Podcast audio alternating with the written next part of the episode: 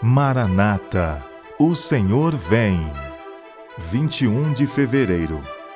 Tentações disfarçadas.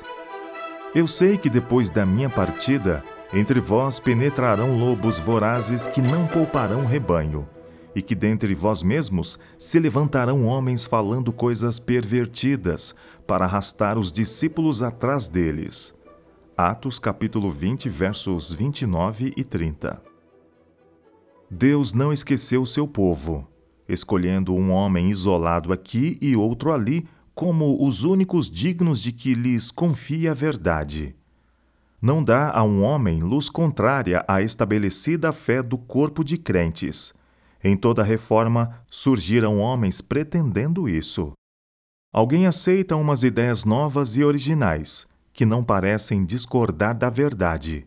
Fala disso e sobre isso se demora, até que lhe parece revestido de beleza e importância, pois Satanás tem poder para lhe dar essa falsa aparência. Por fim, torna-se o seu tema todo absorvente, o único e grande ponto em volta do qual tudo gira, e a verdade é desarraigada do coração. Advirto-vos que vos guardeis contra esses movimentos desviados, cuja tendência é distrair a mente da verdade.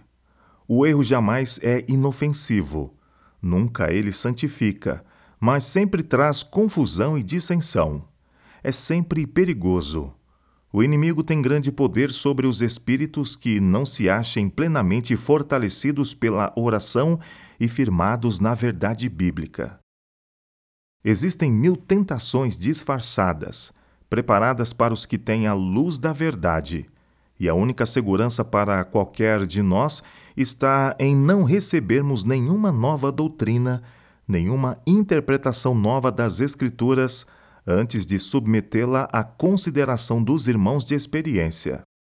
Apresentai-a a eles, com espírito humilde e pronto para aprender, fazendo fervorosa oração. E se eles não virem luz nisto, atendei ao seu juízo. Satanás trabalha constantemente mas poucos fazem ideia de sua atividade e sutileza. O povo de Deus deve estar preparado para resistir ao perverso inimigo. É esta resistência que apavora Satanás. Ele conhece melhor do que nós o limite de seu poder e como facilmente pode ser vencido se lhe resistirmos e o enfrentarmos. Mediante poder divino, o mais fraco dentre os santos é mais forte do que ele e do que todos os seus anjos, e, se submetido a uma prova, poderá demonstrar sua força superior.